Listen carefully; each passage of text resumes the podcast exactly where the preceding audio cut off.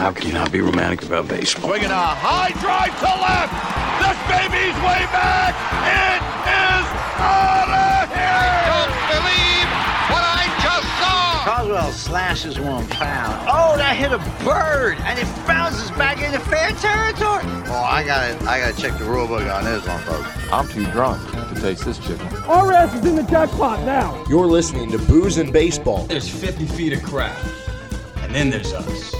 A baseball first podcast, sort of, featuring Derek Johnson, What you just said is one of the most insanely idiotic things I have ever heard. Everyone in this room is now dumber for having listened to it. and Dusty Baker. I heard that. Dynamite drop in money. That broadcast school has really paid off. So sit back and enjoy the talk around the diamonds with a cold one in hand. Today's secret ingredient is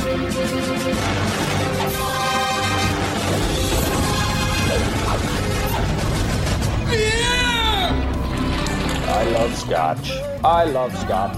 Scotch is got scotch. Here it goes down, down into my belly. Mm-hmm. Hello and welcome into another edition of Booze and Baseball with Dusty Baker. I'm Derek Johnson on another edition of B&B. Our throwback and chug stat of the week, September 15th, 1982. The Minnesota Twins beat the Texas Rangers 10 to 2. It was a crowd of just over 3,000 people. Not great there because the combined record of the two teams was 110 and 180 after the game. So that's also not great. 251 teams at the time. Uh, how about some of these names? Frank Tanana, I don't know if it's Tanana or Tanana, uh, gets his 18th loss of the year. He finished with a 4 2 ERA, which isn't even like that bad, but he had 18 losses, which led in the league. For the Twins, five different players in the game had multiple hits. John Castino went three for four with a double, triple, and two driven in. Kent Hrbek went three for four with two driven in. And Gary Gaetti went four for five with two driven in. Uh, but also, classic 1982, Twins scored 10 runs without a single home run. That never happens anymore. I, like the uh, the fact that these teams were so terrible. Only three thousand teams show or people showed up. I should say it's like the Miami Marlins of the past right there. These are two franchises, by the way, that have very good fan bases. So kind of sad that that's uh, that's kind of what happened down the stretch there. That people just kind of tapped out. I think that the Dallas Cowboys and the Minnesota Vikings, that's what their uh, their fan bases were probably ready for back in the uh, good old 1982 season. So not shocking that that's what happened, but some really interesting throwback names right there. Kent Hrbek is the one that kind of stands out to me. Um, nice three for four performance there, as you mentioned. Uh, but yeah, neither team particularly great back then.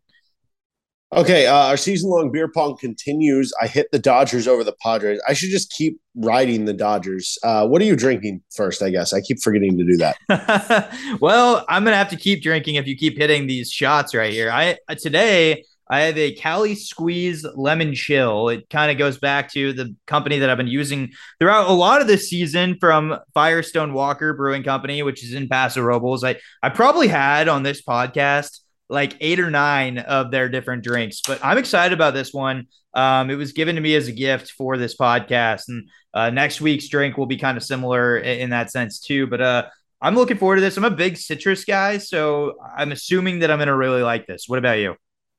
I am drinking a Kroger purified water out of a water bottle. Oh um, wow, that is hard hitting right there. Take a deep chug of that one.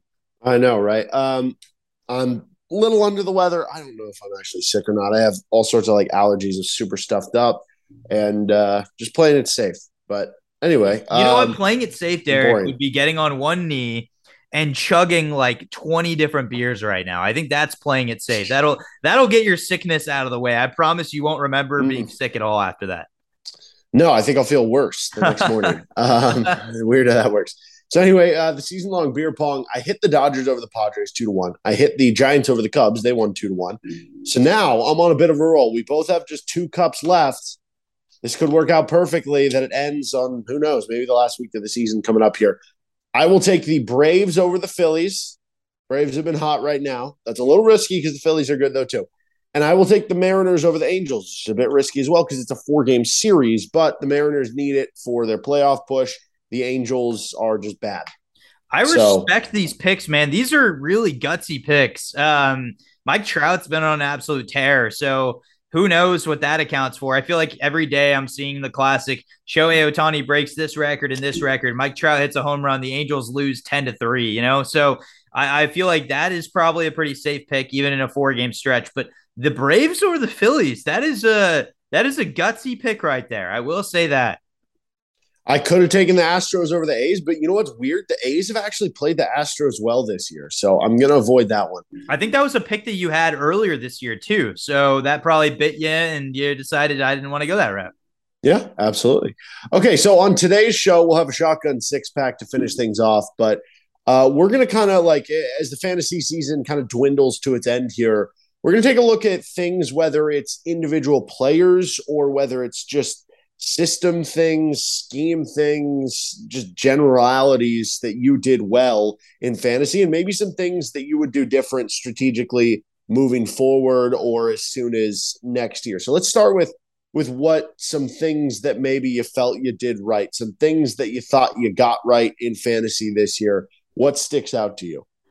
Yeah, uh, you know, there are a couple things that I felt good about. So in our keeper league, I made a trade that I felt pretty good about uh, at the time, and now I'm looking at it and I'm really happy I did it. Uh, so I traded Trevor Story and a couple bad picks for a couple pick improvements and Gunnar Henderson. And I don't think anybody is sitting there saying that was a bad idea. I, I did actually get somebody texting me in the league saying, What are you doing? And I just laughed. I was like, Do you not know who Gunnar Henderson is? And at this time, you know, Gunnar Henderson was not ranked in the top 10 as prospects. So he just kind of assumed, oh, you just got a random prospect and gave up Trevor Story. And I was like, I promise you, in about a month from now, he's no random prospect. Now, did I expect him to be ranked number one by Baseball America? No. I thought maybe he was going to be top five, top 10. It's kind of what I was hearing. But yeah, that, that was a trade that I think really worked out well for me. And I, I sit back on that and I'm like, I think I'll benefit from that probably for a very long time. He's a young kid uh, great talent, already produced this year. Happy about that. Another young guy. Uh, I made a trade at the start of the year where I acquired Oneil Cruz. I did have to give up a lot for him. Um, but you know, there was really the debate in my head of after seeing him struggle so early on, do I trade him? Is he really the real deal? And I've been burned on this so many times in the past that I just decided no. I, I like no matter what the offer is, unless I'm getting an elite top five, top 10 player, like that has to be my price because I can't sit here and give away Oneil Cruz for, you know, maybe a middle of the road hitter or something along those lines. Like I just wasn't ready to do that. And over the last week or so, Oneil Cruz is showing exactly what his future value could be. He's got pop, he's got speed. Um, he's been hitting over 300 in the past month with a slugging over 600. So you know, do I expect that to be his numbers every year? No, but I think there's potential that he could be a 30 30 guy. So I'm very happy about those moves. And so I look at that and I would say those are probably the two biggest positive moves that I made. Anything else, just like little ads that I'm I'm happy about that I made. Uh, Jake McCarthy is one of them. Um, I kind of had my eye on him for a little bit after his initial start, and once I realized that he wasn't just stealing bases, but he was also hitting and slugging, that was a piece that I was very, very open to bringing on my team. And uh, he turned out to be arguably my best hitter down the stretch. So was happy about that. Vaughn Grissom was another one. Uh, I uh, kind of had my eye on him for a while before he was named the Braves top prospect. Um, just kind of saw and went through the minor league rankings and looked that he was stealing bases consistently and was hitting for power and average. And I was like, you know, if that translates at that age, like that would be pretty special. And considering he's got the second base shortstop eligibility, that that played a role too. And I think I just kind of got lucky on that ad that he has panned out the way he has already. Um, you know, I look at those moves and say to myself, those ads are probably a key reason why my team had made the playoffs because a lot of my team got hurt and just was really struggling in the second half. So some of those ads, if I didn't make them, I probably there's a chance that I would have like fallen off so badly that I probably wouldn't have made the playoffs. I mean, it would have taken a huge colossal collapse, but my team really was struggling offensively. So those ads definitely kind of helped shape where my team's direction for the future is, not just for the way that my team got into the playoffs this year. What about you? Well, first of all, I'll mention as we're literally you were talking about this, Gunnar Henderson hit his first career triple, and it was the third fastest home to third, just in terms of sprint speed and stuff. uh, there. So you see some of the tools there. I, I do want to, before I get into some of my stuff, I, am curious because this is typically something that, like, I'll toot your horn here that you do as as well as anyone is uh, streaming pitchers, picking up guys who are going to be, you know, pitching for the day or, or the week or whatever it is, depending on the uh, kind of league availability. How, how did you do with that this year? Oh, so bad. This is the worst that I've ever done in streaming. I've never been so bad at that. And I, I you think there's a reason why this year as opposed to last year, or are you just kind of like chalking it up to I'm not going to do anything different next year? Um, yeah, it's it's hard because I, I think the one thing that I went to, there's one pitcher that I went to this season, and actually I know that you went to him for a little bit too. He wasn't even really a stream as much as he was kind of like your your last owned player, and that was Adam Wainwright. I kind of just bought Adam Wainwright being good throughout the rest of the season, and he really has been. He was he's kind of one that worked out well, uh, keeping that ERA under 3.5 consistently. He's a quality start every other start, generally speaking, and that's something that I'll buy at a low price, and um, and I know you do too, and so that's something that I, I valued. when it came to playoff streaming, that's really what burned me this season. Um, Johnny Cueto had turned in numerous quality starts. I mean, it was quality start after quality start. I think he had a streak of like nine consecutive. So what I do whenever I stream is I often base my my pickup off a couple scenarios. Number one is have they proven in the past that they can do this, right? Like why would I pick up a pitcher that hasn't shown that they can pitch well, even if they're facing the A's or the Royals? I don't care. If you haven't pitched well against other teams, I don't expect you're going to do that. Well, Johnny Cueto did that. Uh, Corey Kluber was another one that I streamed during the playoffs, and he had just shut down the Yankees. I mean, completely shut them down. They looked clueless at the plate. Um, and you were seeing like a virtual Corey Kluber reincarnated. So, you know, I felt like the matchup Johnny Cueto had this past Sunday against the A's on the road. Sure, it's on the road, but what does that matter when you're playing in Oakland? That probably helps you, right? Like the open foul ground, the fact the A's lineup is just garbage. Like it just seemed like it set up perfectly. And then Corey Kluber, even though he was on the road in New York, outside of Aaron Judge, nobody was hitting. Um, and so those two I thought really set me up well. And they turned out to be the key reason why I lost my matchup. I mean, I literally lost on the last play of our matchup. Uh, Michael Harris decided to go unconscious, and all I needed, all I needed was Michael Harris to do anything but hit a home run, and I would have won. What does he do? He hits his second home run of the game, and there was my season. I I, I go back to Matt Stairs hitting the home run off Jonathan Broxton in the playoffs and hearing Matt Stairs hits this one deep into the night. Michael Harris's second home run is right up there with it now. I can't watch that home run and not think about Matt Stairs. It was virtually the same spot, felt like the same call, and it did the same thing to my heart when I watched it. I was just shocked. I, I could not believe it. I had like a 98% chance of winning. I, I looked at the probabilities.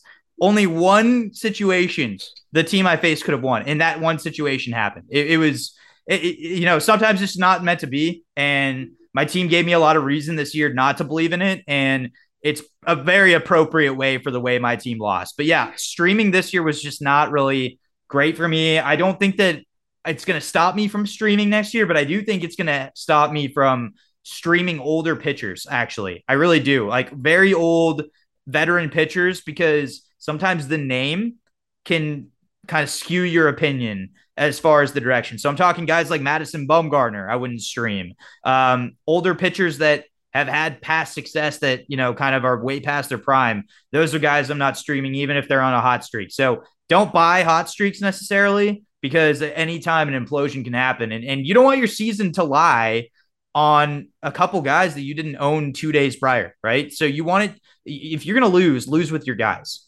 as I think what it comes down to. Yeah. So as far as uh, what I think I did well this year, I, I, think I was able to find steals from a lot of different sources. Like you know, in one league I have Julio Rodriguez, so obviously like that helps clearly. But I was able to kind of find it from different people, and and I would have loved to be able to get like one more steal pillar to really help me in that area. But I think I was able to get a little here, a little there from people. Um, I, I think I did a good job with with pitching this season as far as like starting pitching goes. Uh, I was able to get kind of a good depth and hit on some good trades for guys that have had like really good seasons as far as starting pitchers have gone this year. And then I think just kind of trusting in in my farm system. I, I haven't always done that. I've in the past, like in, in dynasty leagues, sometimes if it's gotten to the point where, you know, hey, this guy's maybe about to come up and sometimes it's the allure of hey, the, the value might never be higher than it is now. And if I'm getting dangled this player who can help me right now in front of me, like I'm going to take it. But I felt a little different about some of the players I had as prospects this year, whether it was Corbin Carroll or Julio Rodriguez. And and I still did it a little bit, right? Like I, I traded away Hunter Brown to someone to to help me get uh, maybe an extra uh, push toward like a win now player, although now Hunter Brown is up and, and doing well toward the end of this fantasy season. Um, but also kind of being able to, I guess, adjust on the fly to things that have happened. So I'm typically, I like to build rosters that are more offensive based and then just try to figure out the pitching as the season goes on. Based on just where I found value in trades or how my team was constructed, I found myself with more pitching than hitting.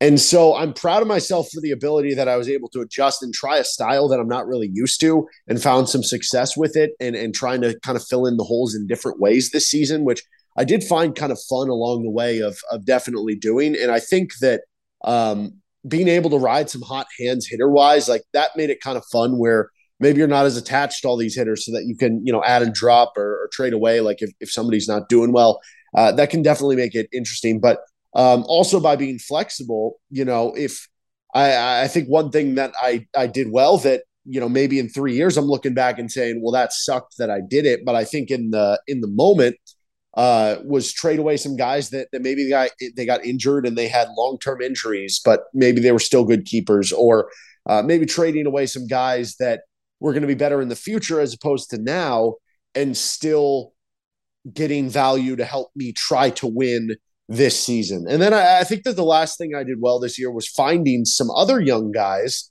Um, and, and, a lot of it was actually via trade that maybe they weren't being as valued as high as maybe I valued them, or maybe they hadn't quite come up yet. And, and I kind of did the switch to that, that, that what I normally do, or maybe even guys that they're young, but there's something there. There's a skill there that I like. There's a skill there that um, whether it's an advanced analytic or, or just something that I like about the player that I was able to find some undervalued guys. So, like for instance, Jose Miranda, uh, it was kind of struggling. I went up and got him, and, and he's been really good for my team ever since. Like Vinny Pasquantino, I got him before he came up and loved some of the numbers there. And there's some other guys there as well. So uh, I guess it's kind of trying to find that balance of find don't just uh, I guess this would be the biggest lesson that I learned like this year as opposed to in years past. In years past, sometimes I've fallen too in love with what is this prospect ranked? What are his stats in the minors? And this year I was less concerned with, oh, but is he hitting 300 in double A? Is he hitting? I was more concerned with like, oh, but what's his exit velocity or what's his walk rate? What's his strikeout rate in the minors? Things like that. And like, what are some of the schools, the skills that I think could make him an interesting MLB player? And find guys that you like and target them as opposed to just being like, oh, I'd be cool taking this guy. You know what I mean? Like, I, I think that's something that I did good this year. I, I totally echo that. I, will add to this too for what you did. Um, and, and just kind of giving a, a, little bit of an understanding for the people at home that don't know. Derek had a buy. He was one of the top two teams in our league. I finished fourth in the standings. Um, you know, I was second going into the uh, the half, and then my team just derailed. Derek stayed kind of consistent throughout and he made some really good moves. I think the move actually that I am really impressed by was the trade that he sent away Hunter Brown. And the reason why is, yeah, sure, he traded away a pretty decent prospect piece, but from my understanding, Derek, I don't know. Did you start the year with Hunter Brown? I picked him up maybe a month into the season. That's what I was thinking. So in reality, you just sometimes you have to think to yourself, okay, yes, I had ownership of this player, but the reality is he basically picked him up for nothing. And he somehow turned Hunter Brown, Jose Iglesias, Frankie Montas, who I, I don't like the situation at all with Montas in New York, and then Andrew Benintendi, who's been injured.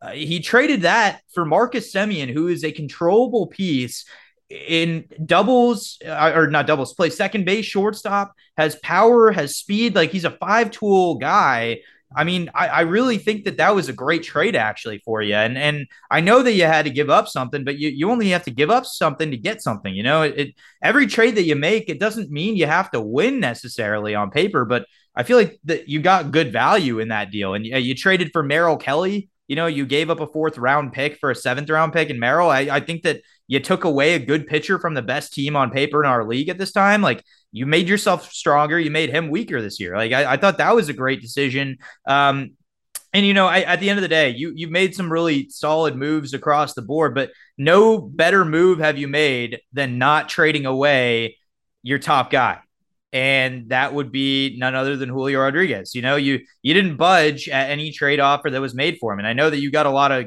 good offers for him, probably ones that were at least somewhat appealing, but there was nothing in your mind that said I'm going to let this guy go because we all know that Julio Rodriguez is the best chance to be a number 1, 2 or 3 guy for years to come, right? So that was really probably your best move was not trading away the guy that has the big potential. And and Julio Rodriguez wasn't great in the first month of the season. You know, like he wasn't showing that he was going to be lights out all star superstar. And then he just turned it on, and you know now here you are. Um, and I will say this too, Andres Gimenez is probably your most underrated guy on your team, as well as Yandy Diaz. Those two analytically, they're solid. Yandy Diaz is like a puzzling piece to me because he'll go on these stretches where he just doesn't hit the ball at all. And then he'll go on these tears where he hits like three hits a game or something. It's nuts. It's because uh, he hits everything on the ground. He's kind of like an Eric Hosmer. So he'll yeah. find rhythms where he gets it in the air and he's hitting it hard, but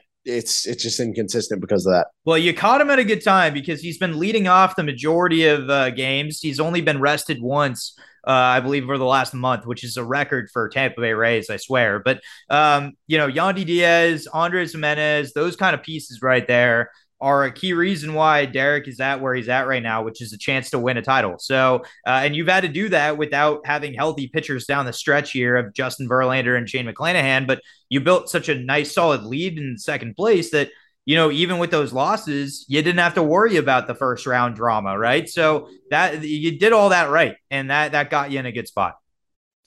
Yeah. All right. Let's get to some of the stuff we did bad. You mentioned Frankie Montas. That was one of mine. I thought he was going to have a really good year. I, I, think some of it is injury related, and, and I don't love the park in, in New York. So maybe it's not all my fault. But um, what are some of the things that you might do differently if you could do it all over again?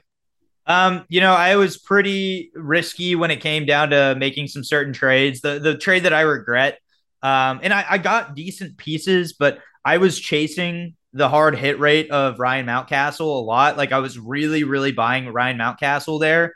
Um, I bought him at the absolute height of his value, and I got Rhys Hoskins. So I thought, okay, I got two legitimately good hitters. And Hoskins has been fine, but he doesn't hit over 250 ever. So I was basically chasing a guy that was really two category guy. That's that's home runs and RBIs, and he doesn't even hit that many home runs. You know, he's going to be a 30 home run guy. Uh, and I gave up Julio uh, Julio Urias in that deal. And I, you know, if I go back on that, um, you know, I had Max Scherzer injured during the postseason. And so I was kind of missing that one last starter that could really guide me. And I basically, in essence, had to trade Max Scherzer for Corey Kluber and Johnny Cueto that week in order to try and compensate for innings and everything. And it, it bit, bit me in the ass, you know? So I, I just, I think that if you look at it, um, pitching super valuable. And even if you think you have a plethora of pitching, which I did, and my hitting was weak, don't just be quick to give it up to try and improve a category where you're struggling. Sometimes it's you know, keep your strength and hope that you can make good additions along the way. Had had I not made that trade for with Julio Urias, I would have still been able to pick up Jake McCarthy. Uh, I would probably have CJ Cron starting in my lineup instead of on my bench and wasting two home runs the week that I needed home runs, you know? And so, uh, but I had too many first basemen. Um, it, it, so I kind of overcrowded my roster a little bit. When it comes to this offseason, I've got some good names to be able to trade, which is a good thing. And I'm going to have to do that because my lineup has too many okay hitters, but not enough great top tier. And there's too many guys taking up positions where the, the comp of their what they offer is similar uh, to where they'd just be rotting my bench. And I can't have that. So, you know, if I could change it, I think my roster capabilities, the flexibility was not there a lot. Um, I really like guys that offer multiple positions. And I thought Brendan Donovan at the start of this year was going to be one of those guys down the stretch that was going to help me.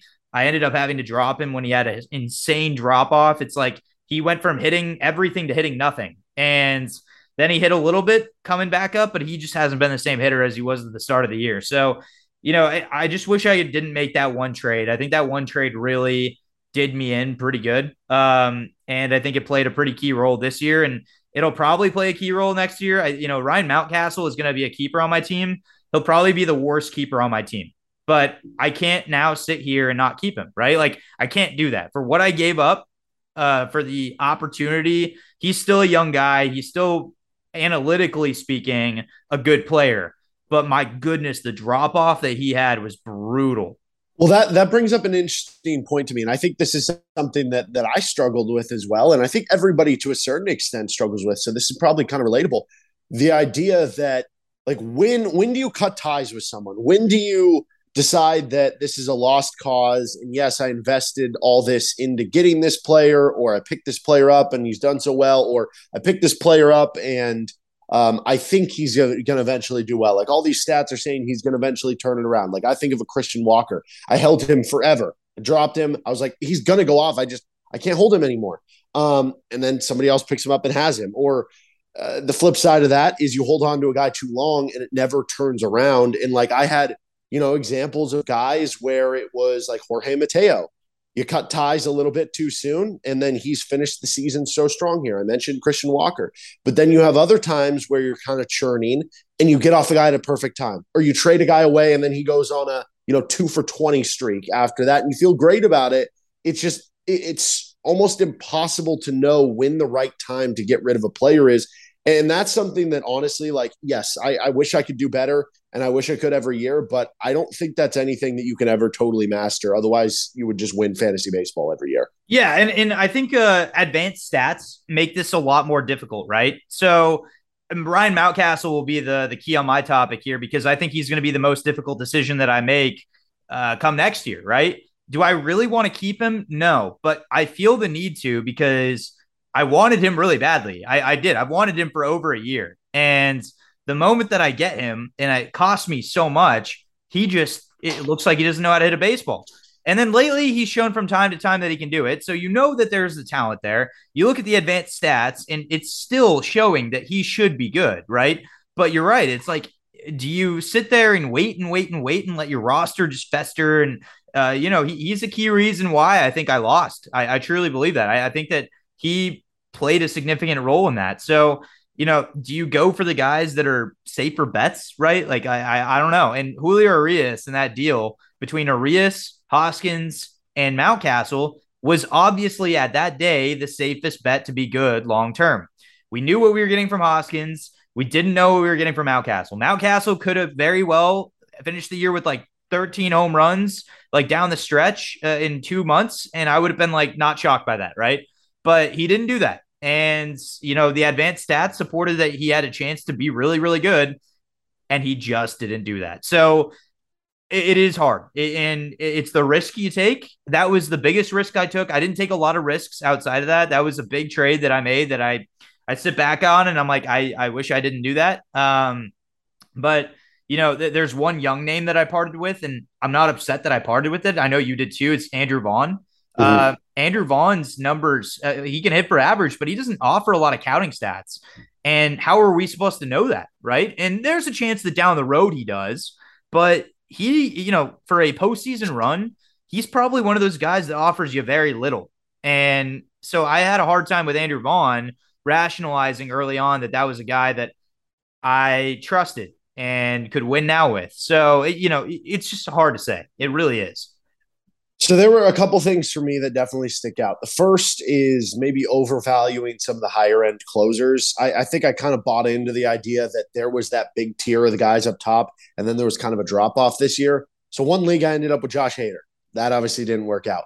Uh, our, our, keeper league, I, I, have Liam Hendriks, and and he's been good, but he hasn't maybe returned the value of what you would think. Although that is a little different since you're just keeping him, and it's not like I had to use this round pick on him, right? Um, I don't think I ended up with any shares of him, but like I was a big believer, and I know he's on your roster, so I know you are too. In Raisel Iglesias, I thought he was going to be like one of the top five closers. That didn't work out. Part of it, he gets traded at the end, but even before the trade, that wasn't really a case. And then, um, like I had Giovanni Gallegos, and so I think kind of all year long, I was kind of chasing, trying to figure out my bullpen. I eventually got it to a point I liked, whether it was with other trades or picking guys up. But I think in years past, I've done a better job of being on top of picking those guys up. This year, I kind of trusted who the top guys were, and I don't like that philosophy as much. I like the ability to kind of be open and free and, and pick those guys up, especially since there's so many uh, good ones and new ones every year, and there's so much turnover at that position. So that was something I, I didn't love my management of this year. And then the other one is, and this goes back to kind of what I was talking about with some of those things of finding players, like target players that you like and go for them. Find certain skills. And, and I think sometimes I, I would get too obsessed with the overwhelming map of numbers. You go to like Baseball Savant and you can trick yourself into thinking that literally every single player is overperforming. So, like, I, I started doing some research on this, and like, I just pulled it up for right now, for instance. If you look at batting average, there are 42 players or 41 players right now in the MLB who are hitting 280 or better. But when you go sort it by expected batting average, it's only 18. And, and, there's a lot of numbers like that, like the slugging and expected slugging. It's always down. And, and once you start thinking about it more, you're like, okay, it's because it's expected. So it's obviously going to revert things more toward the mean than it is toward, you know, something crazy or the outlier season, which makes sense. But it's a good reminder because sometimes you can psych yourself out and be like, oh, this guy's hitting 280, but it says his XBA is 255. His average is about to drop. Find certain skills. Don't trust everything. Uh, so find the things that you value, find the things that you think are important, and value those. Don't value everything because you can trick yourself in. And, and I know for a fact I didn't trade for a couple guys that might have helped me right now because I saw that to be the case, or I might have seen that, you know, this guy's expected batting average or whatever is this. Here's his expected on base and slugging. And if you compare that to the guy that he would be playing over me, it's not even that much better. Uh, sometimes you just got to trust the raw numbers. Sometimes you just can't overcomplicate things. And, and it's trying to find that balance for me because I do love stats and I think stats are super helpful. Like uh, the more numbers you have, the better, but it's knowing which ones and how to use them and not overcomplicating things. And I think just piggybacking off that too, the other thing that you got to do is you can't really listen to the other people in your league about kind of their assessments on players. I, I did that with Nolan Arenado um, at the very start of the year. You know, people were saying, "Oh, he's past his prime, he's done." There's there's not a lot of value there. Somebody even told me like he's going to finish as a borderline top 100 player, and I think that kind of got in my head a little bit. Like, yeah, he probably is. So I got to trade him now, and I'm lucky because in a deal that I traded him for, I got Oneil Cruz, but you know, Nolan Arenado has finished the year as a MVP candidate, right? So I think it kind of goes to your point of sometimes you have to trust the numbers, trust the resume. Okay. There's something to be said about a guy who hits 300, 290, you know, like, and has the advanced stats for years. Even if he's 31 years old or 30, they clearly know how to do it and they've done it. Freddie Freeman's a prime example of that, right? Like, age isn't everything. Um, we're so you know, encapsulated by the concept of young players that we sometimes forget that some of these older guys produce better than anybody else in the league. So I think that's one thing that's not going to stop me this year. Like a guy like Christian Walker, as you mentioned, I think what he did this year towards the back end is for real. Uh, he's got pieces in his lineup now. He's going to be one of those guys I struggle with because I kind of want to keep him. Um, and I mean, his baseball savant page is red everywhere. So who knows if that's going to keep up? We've seen the power in the past, but it's just an example that sometimes you got to kind of buy what you've seen in prior years and and realize that you know these guys can be for real and opportunity situations they come at different times. Okay, let's finish up with the shotgun six pack. Mike Trout's home run streak makes you think what about his future? Uh, makes me think that he's still got a lot left in the tank, and I I hope he does. Um, you know, we were just told not that long ago that he had this back problem that was going to affect him forever. Well, does it seem like it's affecting him that badly right now? No. So I, I you know, I hope that they probably slot him at DH for the rest of his career. I really don't want to see him in the outfield. Uh, it scares me. He is one of those guys where he does make a, a leap in the fence and slams to the wall and is who knows how long he's out. But I it's obvious he's still got the capability to produce at an elite level Keep him healthy, Angels. Keep him healthy, please. For the love of baseball, please. Yeah, I, I think for me, it, it tells me that there is a lot left in the tank there, which that is exciting. So, yeah, everything that you just said, I echo. Keep him healthy. And I want to see him in the playoffs because could you imagine if he were to do this like in a playoff series, how much fun that would be? Unless you're on the other end of it. That would he, not be He needs it. He needs to, he deserves it, man. He deserves it. Number two, what will be the number Aaron Judge finishes with for home runs? He's currently at what 57. I'm trying to think if he if he hit one today while we're recording, but I, I don't think he. Yeah, I don't think he did. I, I'm going to say 64. 64. I think he breaks uh, the record with Maris. Uh, and I'll be honest, in my heart, that means he broke the the overall. But um, yeah, I- I'm going to say 64. He passes Maris.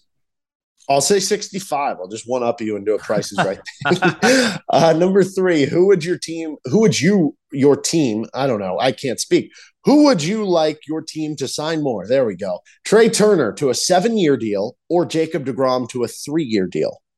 Yeah, it's uh, probably for me Trea Turner. Um, Trea Turner has shown no signs of breaking down, and the offer that he has of just basically getting on base, being a presence on base, playing great defense, being anywhere in the lineup he can produce. He can be your leadoff guy. He can be your number two, number three. He's proven that with the Dodgers. Uh, he's been a key piece in that lineup, man. He's just been super special.